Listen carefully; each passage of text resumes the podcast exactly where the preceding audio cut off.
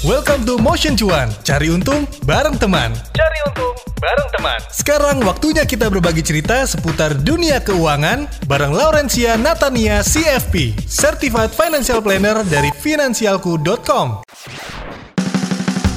Webinar Temu Teman Motion balik lagi. Dalam menyambut tahun baru 2022, salah satu tradisi yang biasanya dilakukan yaitu membuat resolusi. Selain kehidupan dan karir, kamu harus menyiapkan resolusi keuangan juga.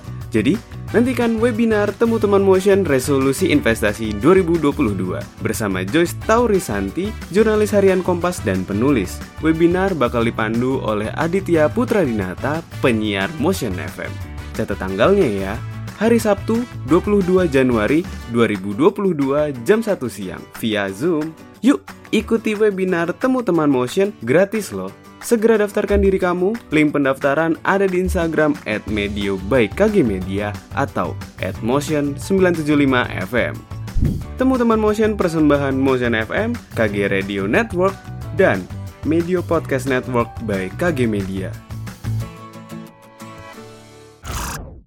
Selamat datang lagi di Motion Cuan, cari untung bareng teman. Kita mau dapat ilmu percuanan duniawi supaya gimana ya hidup kita tuh makin sukses ke depannya. Kita langsung mau nyapa ada Kak Laurencia Natania, aku panggilnya Kak Nia aja ya. Certified Financial Planner dari finansialku.com. Sehat-sehat Kak Nia? Sehat dong. Eh Kak Nia, kita mungkin kenalan dulu nih sama definisi financial planner dan gelarnya as a certified financial planner buat teman motion yang mungkin belum tahu. Silakan Kak Nia. Oke, secara definisinya sendiri, perencana keuangan ini adalah sebuah profesi di industri keuangan yang ngebantuin klien untuk mencapai tujuan keuangan mereka, entah itu individu maupun keluarga ya, tujuan keuangan keluarga. Nah, melalui pengelolaan keuangan yang terencana. Nah, tadi aku sempat bilang tujuan keuangan. Tujuan keuangan ini bisa jangka pendek, menengah, ataupun jangka panjang. Misalnya apa? Misalnya yang deket-deket uh, masih jomblo sih, tapi nantinya mau nikah gitu. Dan nikah itu kan uh, biayanya nggak sedikit ya, nggak dengan satu dua bulan gaji gitu ya harus direncanakan atau juga mau DP rumah mau siapin dana pendidikan anak kalau nanti punya anak atau juga uh, misalnya mau yang memilih child free sekalipun juga pasti nantinya ingin pensiun kan yes. dan pensiun pun juga harus dipersiapkan gitu nah itu tujuan keuangannya nah kalau dari gelar CFP sendiri ini sebenarnya kepanjangan dari uh, Certified Financial Planner atau perencana keuangan tersertifikasi berstandar internasional gitu jadi ada standar boardnya di Amerika dan untuk seorang perencana keuangan bisa menjadi CFP ini, uh, dia bisa memperoleh dan menyandang gelar CFP-nya ini kalau dia punya 4E. Jadi ada namanya education, dia dia udah mengenyam pendidikannya, lalu dia udah lulus examination-nya, lulus ujiannya yang 4 level itu. Lalu juga uh, dia punya experience, punya pengalaman di industri keuangan dan pengalaman berpraktek sebagai CFP gitu ya. Juga uh, memegang si etik, kode etik profesi. Jadi kita punya kode etik profesi. Jadi ini yang membedakan kita dengan perencana keuangan biasa. Nggak semua perencana keuangan itu CFP dan nggak semua CFP bisa terus jadi CFP. Sang CFP itu juga harus benar-benar update ilmunya, punya experience dalam merencanakan keuangan klien gitu untuk tetap menyandang title CFP-nya ini gitu. Hmm, hmm, hmm. Jadi si gelarnya bukan cuma sekadar dapetin belajar dapat tapi harus dipertahankan juga gitu ya. Benar, benar, benar. Nah kalau Kania sendiri udah berapa lama sih jadi seorang perencana keuangan? Udah tujuh tahun. Nah tapi untuk uh, benar-benar praktek jadi CFP-nya gitu ya, hmm. itu uh, tahun ini tahun ketiga kok. Tahun ketiga. Hmm. Selama ini dapat kliennya mayoritas umur-umur berapa sih kak? Klien finansialku sebenarnya beragam banget ya. Dari yang muda yang belum nikah gitu sampai yang udah senior udah mau pensiun gitu katakanlah ya. Iya, nah, kalau untuk aku sendiri karena aku ngakunya milenial gitu ya. Jadi klienku pun uh, kebetulan yang umurannya dekat-dekat aku sih. Ada yeah. yang dari baru kerja, baru mulai kerja gitu fresh grad baru mulai kerja. Ada juga yang uh, udah menikah keluarga muda kayak anaknya masih balita gitu ya itu kan lagi mempersiapkan banget gitu ya buat pendidikan anak nantinya gitu jadi umur sekitar 21 sampai late 30 lah selama ini apa sebenarnya masalah keuangan yang paling sering nih Kania temuin di klien-klien Kania nih ternyata tuh orang punya beragam masalah beragam kondisi latar belakang itu beragam masalah gitu tapi ya. kalau aku bikin kayak top 4 lah ya top 3 atau top 4 nya ya. Yang pertama itu nggak bisa nabung. Jadi benar-benar gajian belanja belanja ina itu ina itu lalu udah akhir bulan benar-benar nol gitu kosong gitu ya. Jadi benar-benar mengandalkan gajinya benar-benar definisi living paycheck to paycheck gitu. Sampai paychecknya kenapa-napa ya udah gitu agak gawat gitu langsung kondisi keuangannya. Lalu yang kedua adalah uh, aku sebutnya uh, sindrom investor dadakan. Jadi kan lagi musim investasi nih ya apalagi tahun-tahun kemarin gitu kan di rumah aja. Setiap kali scroll tiap kali ada ngeliat uh, temen lagi nge-screenshot hasil cuan di uh, investasinya ya di sosmed. Yeah, itu yeah. kan kayak bikin kayak wah FOMO banget gitu. Pengen juga nih ikutan kayak gitu. Nah jadi banyak juga yang uh, datang kita karena tiba-tiba dia ikutan investasi. Ada yang investasi emang yang legal ada juga yang bodong. Dan sebenarnya mereka ikut investasi tanpa punya kondisi keuangan yang udah siap gitu. Jadi kondisi keuangannya belum siap tapi udah terjun ke investasi. Dan marketnya merah atau kondisi pasarnya kurang baik lalu ada kebutuhan mendadak. Nah bingung kan jadinya uangnya yang di rekening udah pas buat sebulan ini aja tapi sisanya udah diinvestasikan tapi sekarang butuh uangnya. Gimana dong kak? Gitu.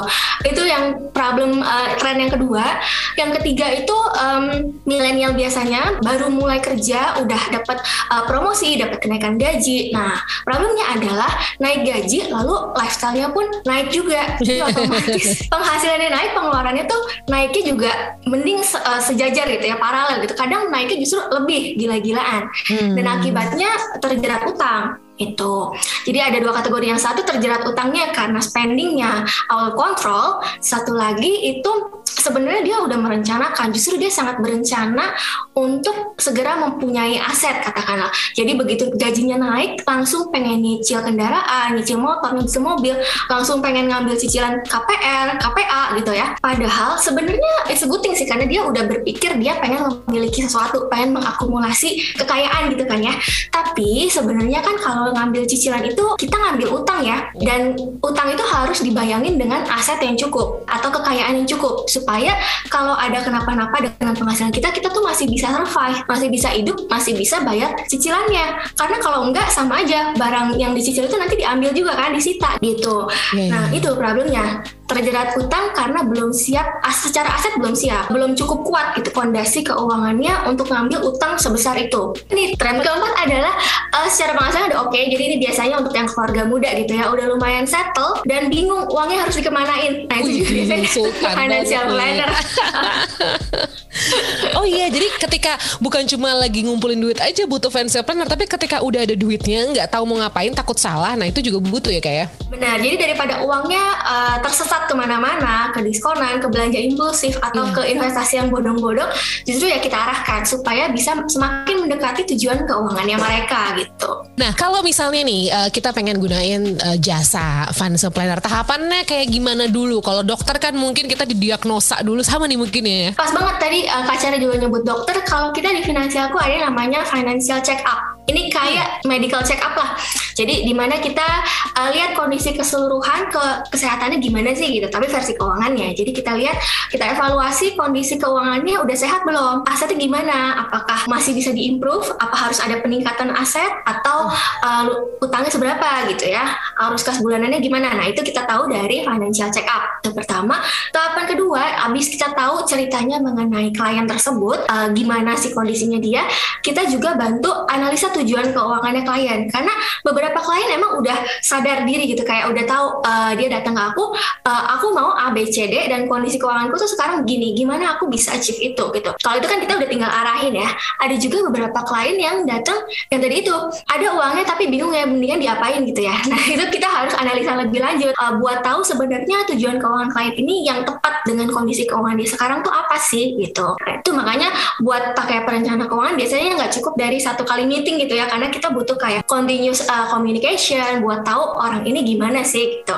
Dari situ kita bisa nyusunin deh, kita analisa dan susun strateginya gimana caranya plan untuk keuangannya bapak ini, ibu ini. Dari situ juga kita discuss apakah si bapak dan ibu ini setuju dengan plan yang kita coba propose gitu. Karena kan kalau gimana pun juga kita cuma ngedraft plannya gitu yang akan eksekusi kembali ke keluarga tersebut, ke individu tersebut. Dan kalau mereka nggak nyaman dengan plan tersebut ya otomatis nggak guna juga kan karena nggak akan dilaksanakan juga. Jadi ya kita diskusi gimana nyamannya gimana enaknya supaya uh, by the end of using uh, our financial service gitu mereka bisa achieve sesuatu gitu. Seenggaknya lebih baik dari kondisi keuangan sebelum dia datang ke kita. Nah iya. dari dibenerin itu nanti kan uh, mereka terapkan lalu kita juga harus review nih. Jadi nggak cuma ditinggal kasih plan kerjain ya gitu. Nggak juga gitu.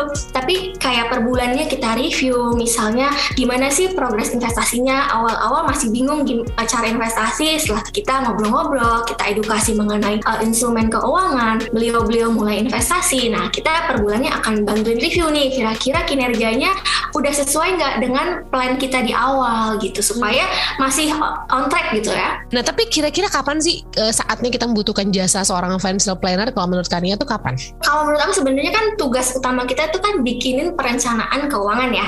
Jadi balik lagi sebenarnya pertanyaannya di trace back kapan orang itu akan melakukan perencanaan keuangan? Kapan dia butuh bikin perencanaan keuangan? Sebenarnya sih sedini mungkin ya karena kan gimana pun juga jurusan apa pun orang tersebut pasti orang tersebut akan membutuhkan biaya besar ya dalam hidupnya misalnya ya tadi untuk nikah, beli rumah, pensiun gitu kan. Otomatis kalau nggak disiapin dari sedini mungkin, nggak direncanain sedini mungkin, maka plannya nggak jalan-jalan. Nah, tapi nggak semua orang ada waktunya dan nggak semua orang familiar dengan dunia keuangan gitu. Ada yang benar-benar nggak familiar, tapi karena motivasinya luar biasa, dia cari tahu, dia belajar sendiri dan dia bikin sendiri gitu.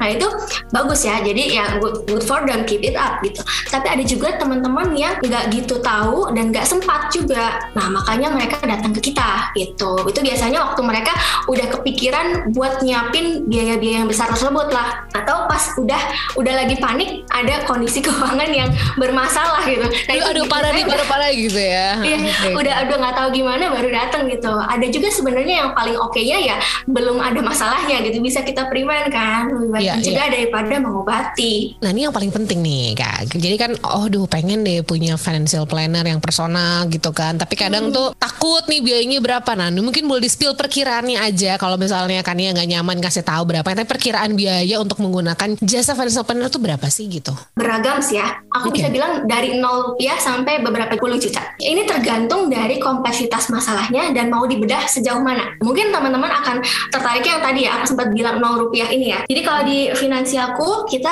ada aplikasinya.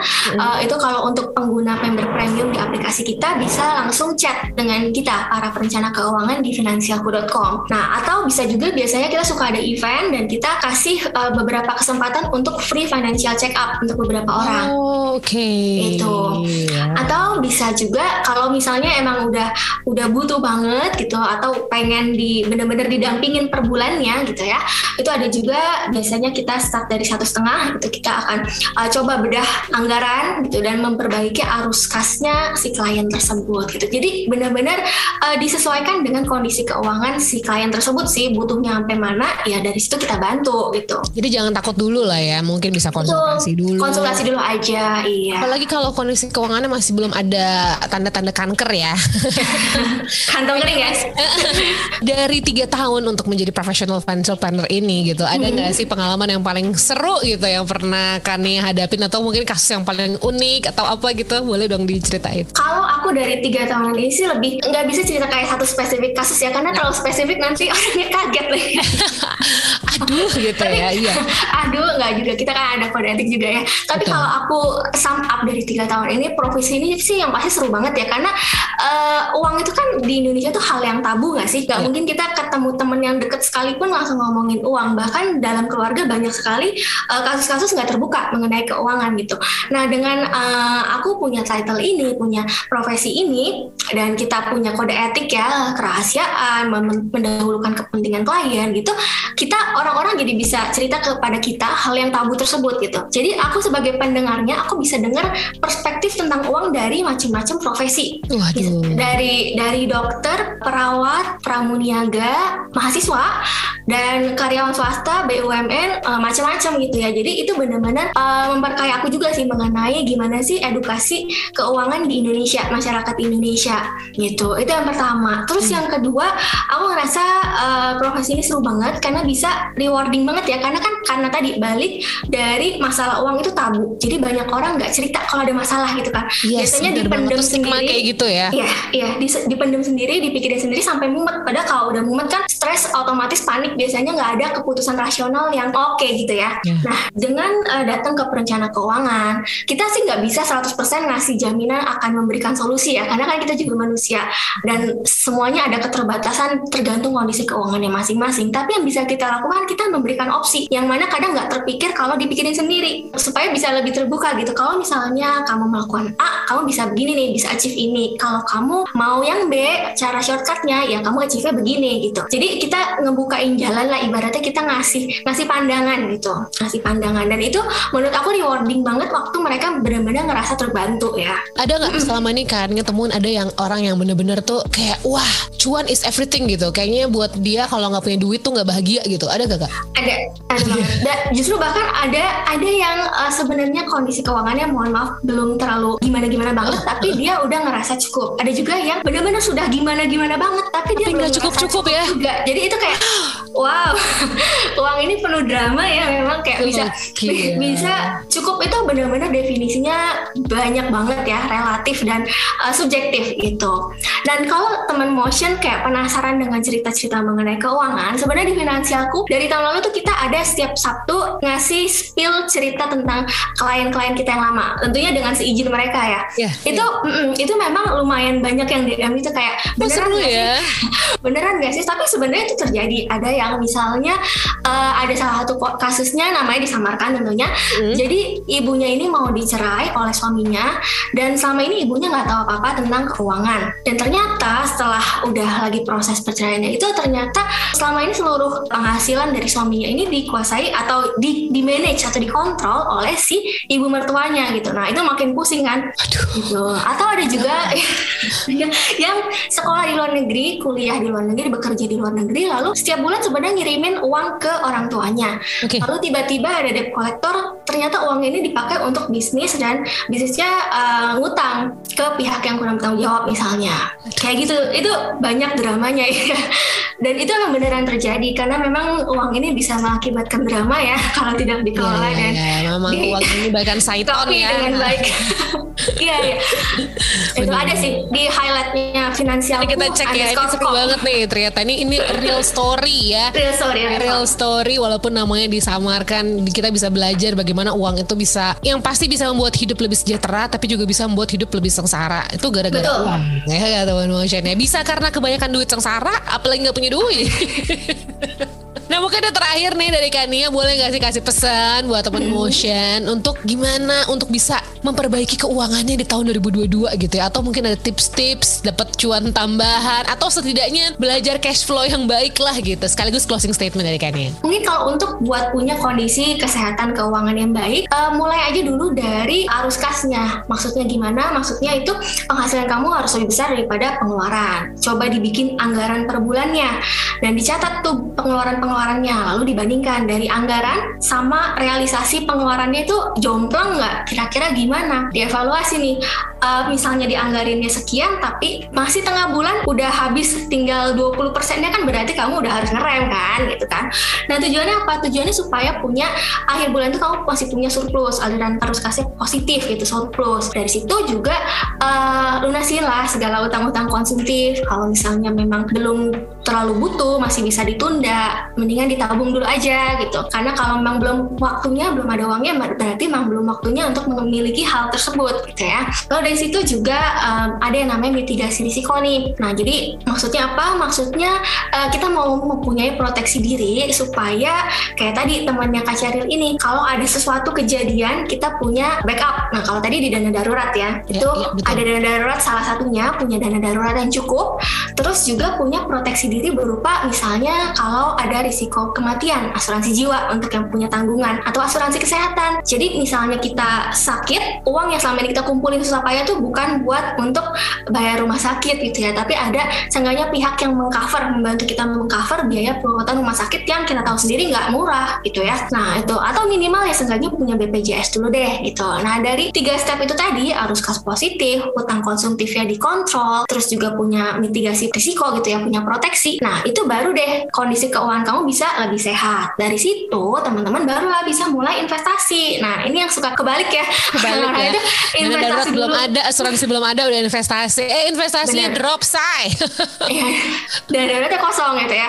Padahal berarti kan belum aman ya kondisi keuangannya. Barulah investasi. Dan investasi pun juga kamu mendingan kita harus tahu nih mana yang mau buat cuan. Emang kan cuan ini bisa menambah pemasukan, men- mempercepat juga sih uh, pencapaian tujuan keuangan kita. Tapi gimana pun juga investasi itu kan high risk high return ya.